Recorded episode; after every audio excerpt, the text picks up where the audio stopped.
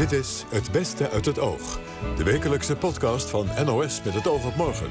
Met de mooiste gesprekken en opvallendste momenten van deze week. Hier is Mieke van der Wij.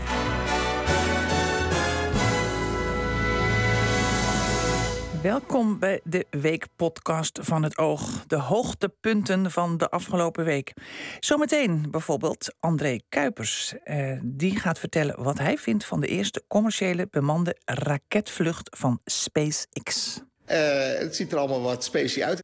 En normaal trekt volkszanger Frans Duits volle zalen. Hoe is het met hem nu er niet opgetreden kan worden?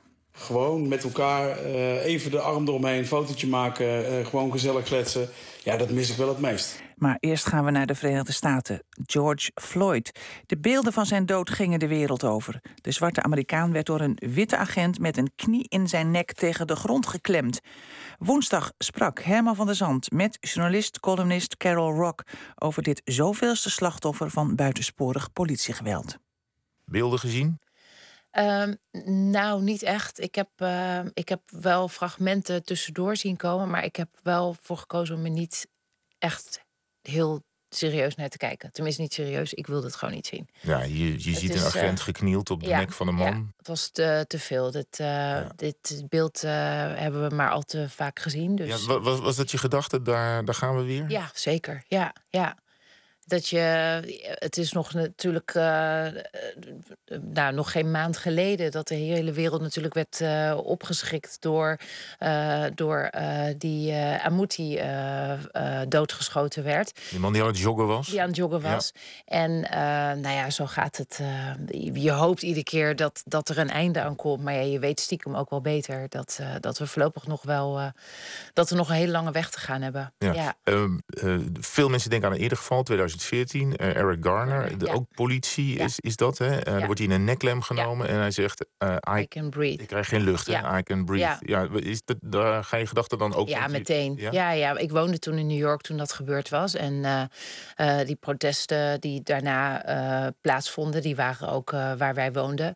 En um, dat, dat was verschrikkelijk. Ook als je bedenkt dat het ook weer een kleine ingrijp was. Die man die verkocht illegaal sigaretten.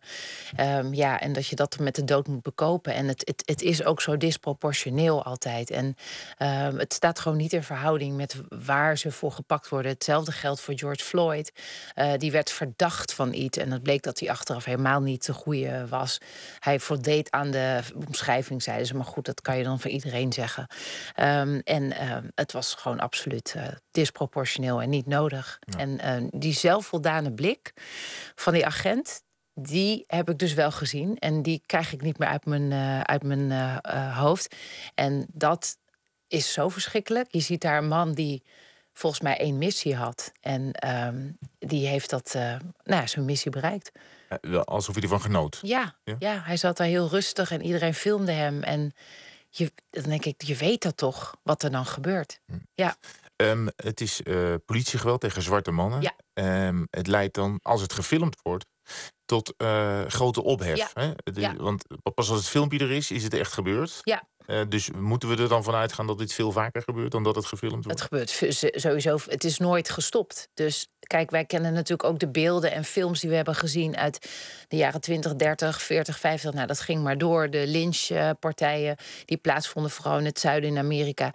Um, dat weten we. Maar het is niet zo dat het, dat het minder is geworden. Um, het, het is natuurlijk een veel hardere maatschappij, Amerika. Dus als de politie geweld gebruikt, dan is het ook meteen geweld en heel dramatisch. Ook tegen uh, witte mensen bedoel Ook tegen witte mensen. Dat gebeurt ook. Uh, er worden ook veel witte mensen doodgeschoten. Maar um, als uh, zwarte man vooral heb je veel grotere kans dat jij omkomt door toedoen van uh, politie.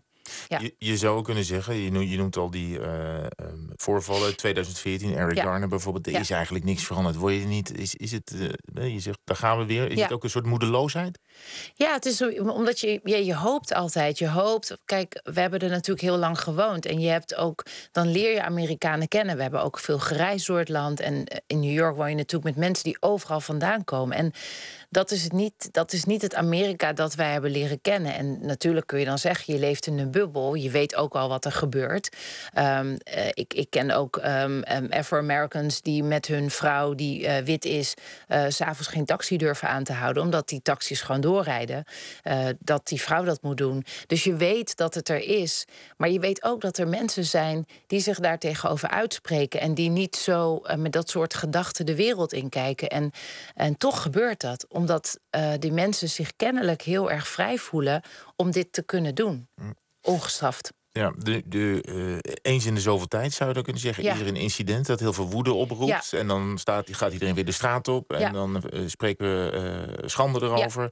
Maar er verandert toch eigenlijk er verandert... niks? Of zie jij wel iets? Ik zie een heel klein lichtpuntje. En dat, dat is echt licht, licht optimistisch.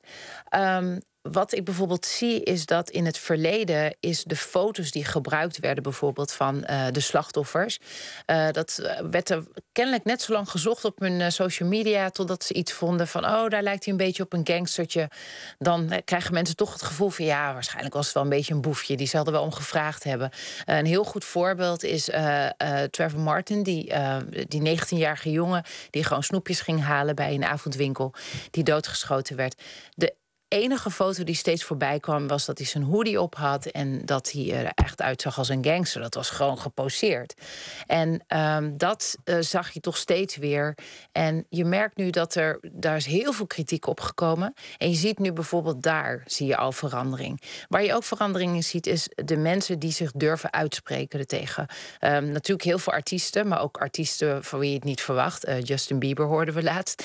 Um, dat is toch heel belangrijk. Um, wat ook is. Uh, um, de, de burgemeester van Minneapolis, die uh, heel fel is geweest, ook heel emotioneel. Dat is iets wat je ook niet vaak ziet. Hoe is dat voor jou in Nederland? Jij bent zwart. Ja. Um, je gaat straks met je gezin uh, naar Amerika toe. Ja. Ja. En dan jouw kinderen gaan de straat op, jij ja. gaat de straat op. Ja.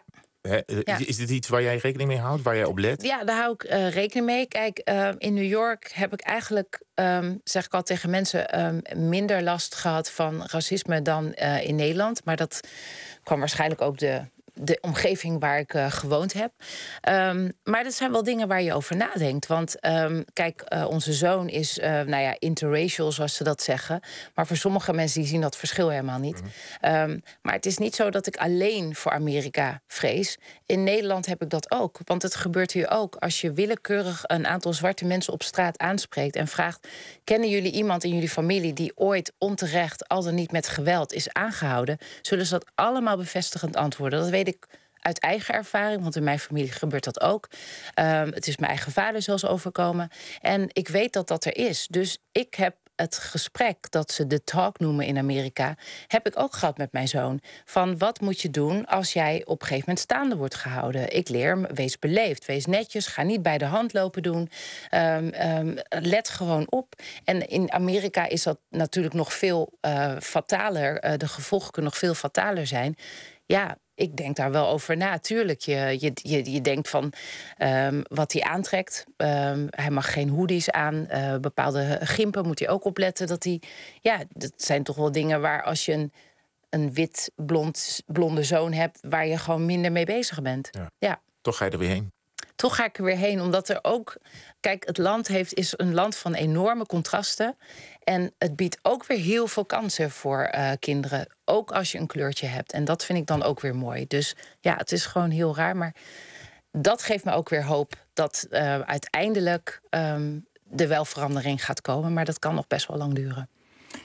Carol Rock hoorde u. En ja, de vakantie.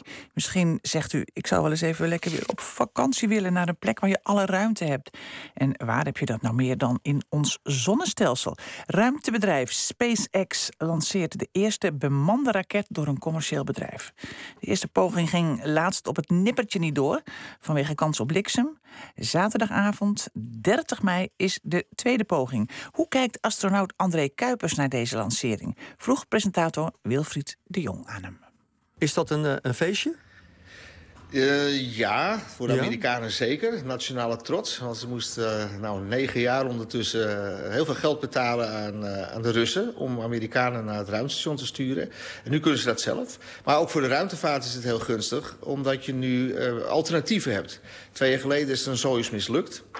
en dan besef je natuurlijk van... hé, hey, nu kunnen we niet naar het ruimtestation. -hmm. En nu hebben we straks twee voertuigen. En er komt binnenkort ook nog een Starliner van, van de Boeing komt ook nog...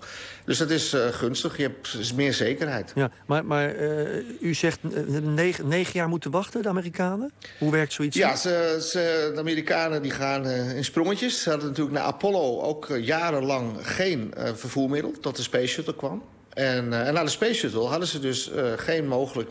in 2011 is die gestopt, werd het duur. Twee grote ongevallen. Um, en hadden ze dus geen eigen vervoer er was een hele goede samenwerking, en nog steeds... tussen alle, alle partners van het ruimstation, waaronder Rusland. Dus iedereen ging met de Russische Soyuz mee. Dat werkte goed, maar daar moesten ze wel voor betalen. En ja, de Amerikanen, uh, dat snap ik ook wel... dat ze liever hun belastinggeld uh, aan een Amerikaans bedrijf geven... Ja. en van hun eigen grond lanceren. Maar het heeft best wel een tijd geduurd voordat dat apparaat er was, zal ik maar zeggen. Ja, de ontwikkelingen die gaan met horten en stoten bij de NASA. Altijd prachtige plannen en die storten dan weer in. En het is een overheidsorganisatie natuurlijk. Dat betekent veel papierwerk, veel regeltjes. Gaat wat traag. En ze hebben toen besloten om de ontwikkeling... dus niet alleen het bouwen, maar ook de ontwikkeling van ruimtevaartuigen... maar eens uit te, besteden. Ja. En allerlei bedrijven zijn dat gaan doen. Onbemande vrachtschepen. Maar op een gegeven moment ook mensen...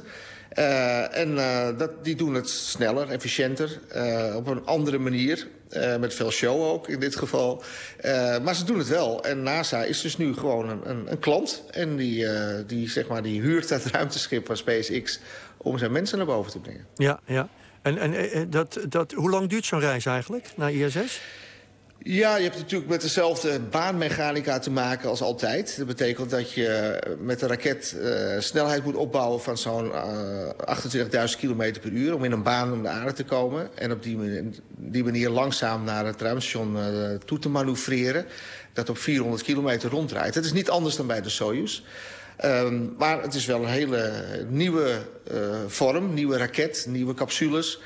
Uh, goed uitgetest ondertussen. Die Falcon 9-raket van SpaceX is erg, uh, ligt erg goed in de markt... voor allerlei lanceringen. Heel betrouwbaar. En wordt weer hergebruikt. Daar zijn ze natuurlijk ook bekend om geworden. Mm -hmm. uh, de eerste trap landt weer netjes op een platform in zee. En het betekent dat als je wil lanceren met een tweedehands raket... dan krijg je 10 miljoen korting bijvoorbeeld. En, en ja, de, de commerciële markt neemt ook de bemenste ruimtevaart over. Ja, maar aan uw, aan uw stemgeluid horen ziet u het met vertrouwen tegemoet start van ja, dit project. Ja. Jazeker. Kijk, het is uh, natuurlijk de manier waarop SpaceX uh, zijn werk doet... is wat ja, cowboyachtig uh, dingen uitproberen. Allemaal je, veel jonge mensen met, met uh, briljante ideeën. En je mag van alles proberen. Maar het is, de opdrachtgever is natuurlijk NASA. En de veiligheid staat natuurlijk bovenop. Uh, ze hebben ook alles uitgebreid getest. Proefvluchten gedaan. De noodprocedures zijn natuurlijk getest. De parachutes zijn getest. dus wat dat betreft, ik, ik zou zo instappen. Ik heb het volste vertrouwen in deze lancering. Het is, het is ook een goede raket met een ja. goede re reputatie. Wat let u? Zal ik, zeggen, le- is... ik het zeggen? Leeftijd? Ja, leeftijd. Je moet gewoon een nieuwe generatie uh, is aan de beurt. Uh, maar uh, er zullen inderdaad ook toch wel straks Europese astronauten met deze Dragon meegaan. Want de samenwerking blijft natuurlijk bestaan. Ja, ik ben al twee keer geweest en Europa doet maar voor een klein percentage mee. -huh. dat betekent dat we één Europeaan per jaar naar het ruimtestation sturen. Dus ja. ik ga misschien ooit nog eens als toerist. Maar ja. het is echt voor, de, voor de, wat de professionele ruimtevaart ja. betreft... is het echt voor de, de nieuwe generatie generaties. We kunnen iets meer mensen mee, want in deze Dragon gaan er vier mensen mee. En mm -hmm. we hadden vroeger vier Soyuz-lanceringen. Dat wordt nu twee Soyuz. één Dragon en één keer een Starliner. Ja. Dus dat betekent dat je iets meer mensen boven krijgt. En dat is gunstig, want die kunnen meer onderzoek doen... en, uh, en ja, de voorbereidingen treffen voor latere reizen naar Mars. Ja. Dus nog heel, e nog heel eventjes stiekem weg over die, over die leeftijd. Hè? Stel dat er nu een aantal jongetjes met één oor op bed liggen... liggen naar het oog op morgen te luisteren. En die denken, die denken tot, tot hoe lang mag ik dat doen? Wat is de uiterste leeftijd? Ehm, nou, John Glenn, ehm, de, man die als Amerika eerste Amerikaan rondjes draaide... die was 76 toen hij nog een keer vloog. Dat was een uitzondering. Ja. want ja, het is overheidsdienst en je gaat in principe gewoon met pensioen. Ehm, maar theoretisch, als je gezond bent, kan je nog lang de ruimte in. En er worden straks natuurlijk ook toeristen. Ja. die gaan met die Dragon mee. Ja. Dus dat, het zou heel goed kunnen dat, kinderen, maar misschien ook wel volwassenen die nu luisteren... dat die zich straks terugvinden in een maan om de aarde. Ik zei net even voor de lol, dat kost een miljoen om daar te zitten, in dat stoeltje? Is dat, is, zit ik in de buurt? Nou, nou, als je met de Russen meegaat, is het 50 miljoen. Uh, dit zal goedkoper worden, want het, was, het is natuurlijk marktwerking. En uh, net als met de luchtvaart was het eerst iets voor de elite. En nu, nou ja, nu op dit moment niet, maar uh, vliegt iedereen kriskras uh, de wereld over. Uh, dat betekent ook dat je moet oppassen dat je niet te veel milieuschade gaat veroorzaken door, voor toerisme. Ja. Maar goed, techniek gaat ook voor verder. Maar ja, toerisme is een hele belangrijke economische factor. Ja. ook voor de ruimtevaart straks. Ja, meneer Kuipers, dit is toch een beetje onzin eigenlijk. Eigenlijk, eigenlijk bent u een professioneel astronaut geweest, of nog steeds een beetje, u heeft veel verstand van. Dit moet toch alleen maar bevolkt worden zo'n ruimteschip door mensen die daar onderzoek gaan doen en onze wereld beter kunnen maken vanaf die kant. In plaats van dat er iemand met een klikklak-toestel daar een fotostelletje staat. Ja, foto's nou ja, de ruimtevaart is niet anders dan uh, andere transportvormen, scheepvaart, luchtvaart. En het, uh, in het begin is dat iets experimenteels. Dan wordt het vaak militair, dan wordt het vrachtvervoer. Uh, en dan wordt het uiteindelijk ook passagiersvervoer. Dat, dat is een, een, zeg maar een soort evolutie die je ook daar zult zien. hoe ziet het er van binnenuit? Is het een soort Tesla-achtig om te zien? Heeft het uw smaak? Ja, daar smaken verschillen. Uh, ik moet zeggen, uh, Boeing is ook bezig. Dat, dat, dat vind ik op zich uh, aantrekkelijker. Ehm, het is meer zoals, ja, functioneler. Uh, bij uh, SpaceX, bij Elon Musk moet ik misschien zeggen... zit het mhm. show-element natuurlijk sterk in. En waar zie je dat aan? Nou ja, ze moeten in een Tesla uh, gaan ze vervoerd worden. De ruimtepakken die zijn ontwikkeld door iemand die normaal filmpakken ontwikkelt... voor, ja. voor science fiction films. Het interieur is ook heel science fiction-achtig. Maar het werkt allemaal. Dus wat dat betreft is het een goed ruimteschip. Uh, het show-element, ja, dat is iets wat, uh, wat bij Elon Musk hoort. Ja, vindt u ook wel leuk? Ja, het is, op zich is het leuk. Maar, maar ja, ruimtevaart is iets serieus. Dus voor mij hoeft het niet per se. Uh, maar het is, uh, het is een, een nieuwe vorm.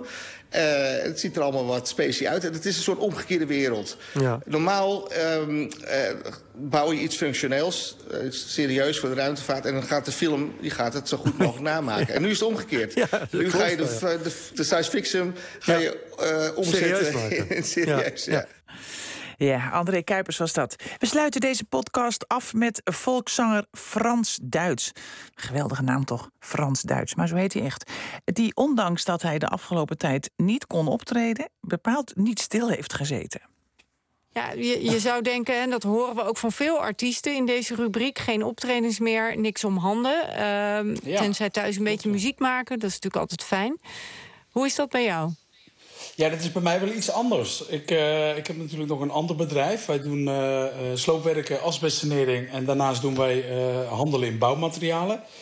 En doordat heel veel mensen niet op vakantie gaan... is ja, de bouwmaterialen eigenlijk een hype. Dus, dus ik werk mijn een slag in de ronde. Ja, en het vakantiegeld wordt misschien ook besteed aan, nou, ja. aan sloop- en bouwwerkzaamheden. Nou, met name aan het bouwen. Mensen gaan in de tuin aan de gang, die gaan binnen toch maar verbouwen. Uh, ja, daar, daar springen wij dan maar op in met, uh, ja, met, die, met die tak van sport, zeg maar. En, ja. waren er wel uh, concerten gepland in deze ja, periode? Ongelooflijk veel. Het is natuurlijk echt de periode waarop heel Nederland feest gaat vieren. Het zonnetje gaat omhoog, de, de festivals gaan open. denk ook aan mensen die gaan trouwen of, of zoveel jaar getrouwd zijn. Of de, het dorpscafé wat, wat organiseert voor zijn vaste gasten. Uh, ja, dat begint eigenlijk allemaal een beetje in deze tijd. Uh, ja, en alles is eruit. Echt alles. Laten we een stukje luisteren naar een van jouw nummers. Vijf in de klok. Nou, best wel ja, toepasselijk, ja. toch? Bijna vijf voor twaalf is het. Bijna vijf voor twaalf, ja. We gaan even luisteren.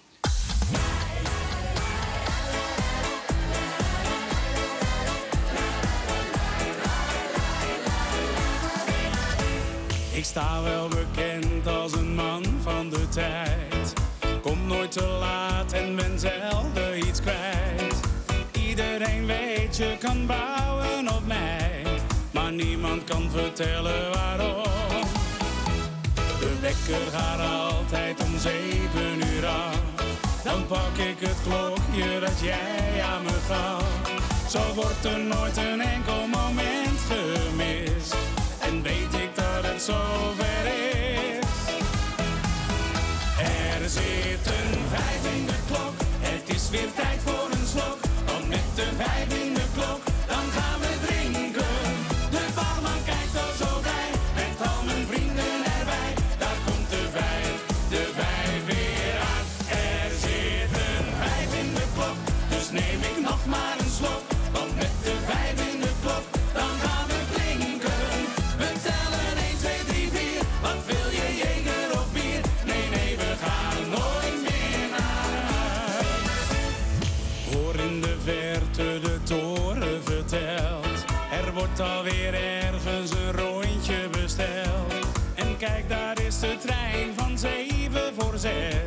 Nog eventjes, dan mogen we weer. Er is een tijd van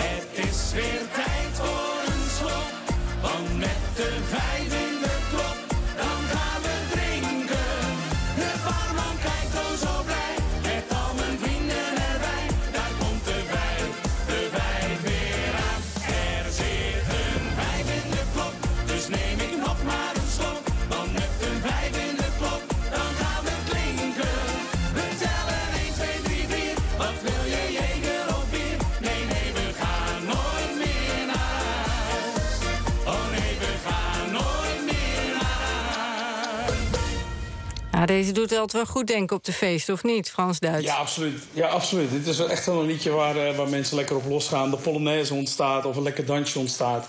Ja, en ik mis het wel hoor. Ik hoor dit nu en ik denk echt, oh, het is gewoon weer tijd dat we met z'n allen de gezelligheid weer eh, kunnen waarborgen. En, en wat mis jij dan het meest als eh, artiest?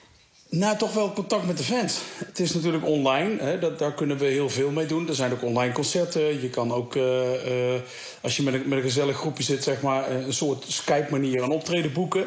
Eh, dat, dat is op, op dit moment allemaal mogelijk. Maar gewoon met elkaar eh, even de arm eromheen, een fotootje maken, eh, gewoon gezellig kletsen.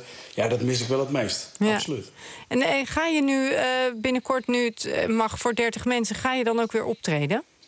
Ja, ja dus we zijn eh, eh, inmiddels door wat hotelketens benaderd om eh, ja, huiskamerconcertjes te organiseren, zeg maar. Dus dat gaat ook plaatsvinden. Maar wacht Ja, en even, mensen- hotelketens, wat zei je nou? Ja, klopt. Ja, hotelketens die eh, eh, huiskamerconcerten aan gaan bieden. Sorry, huiskamerconcerten aan gaat bieden met, eh, met kleine groepen, als het ware. Oh, als een nieuw Ja, dat is nog niet dat volgende week... ja, nee, toch om het ook voor de hotels wat, wat draaglijker te maken. Want die zitten natuurlijk ook zonder inkomen. En heel veel, ja, eens, heel veel collega's, dus heel veel artiesten zitten inderdaad ook zonder inkomen. Ja, nou, wie Ja, weet dus eh, dat biedt dat weer eh, de mogelijkheden. Nog geen arm eromheen, maar in ieder geval weer live Nee, optreden. precies. Dat was volkszanger Frans Duits met eh, originele plannen bij hotelketens optreden. En dit was ook weer de podcast van eh, deze week. Bedankt voor het luisteren. Graag tot de volgende week. Dag.